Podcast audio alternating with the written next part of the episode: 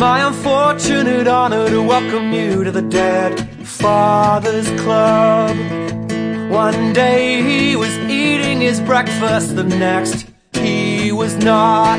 You feel lost, and your friends are all saying, If there's anything I can do, if there's anything I can, well, you're part of a club now, friend. You're with us, when to call, and to shut up. We'll share stories, drink till it's light. Laugh till you're not afraid of the night. And stare it down, cause in the end you'll be okay. In a not really okay kind of way. It was a Thursday in July when I joined the Dead Fathers Club. You couldn't find a better dad, though he made me so no one's perfect. Whether yours was a hero or villain, he did the best he could. And you can't refuse an invitation sent from the Dead Fathers Club.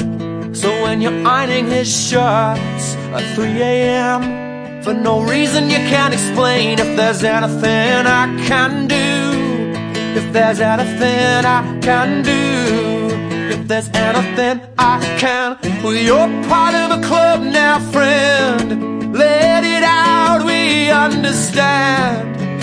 When to call, and to shut up. We'll share stories, drink till it's light. Laugh till we're not afraid of the night. So stick around, cause in the end you'll be okay. In an actually okay kind of way. You're in the dead Father's Club. So we talk about the cheery ones, the serious ones, the ones we hope to be.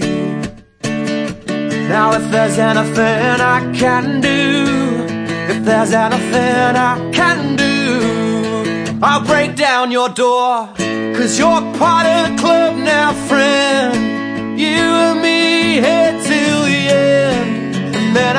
Kids will learn when to call, when to shut up. They'll share stories, drink till it's light. Laugh till they're not afraid of the night.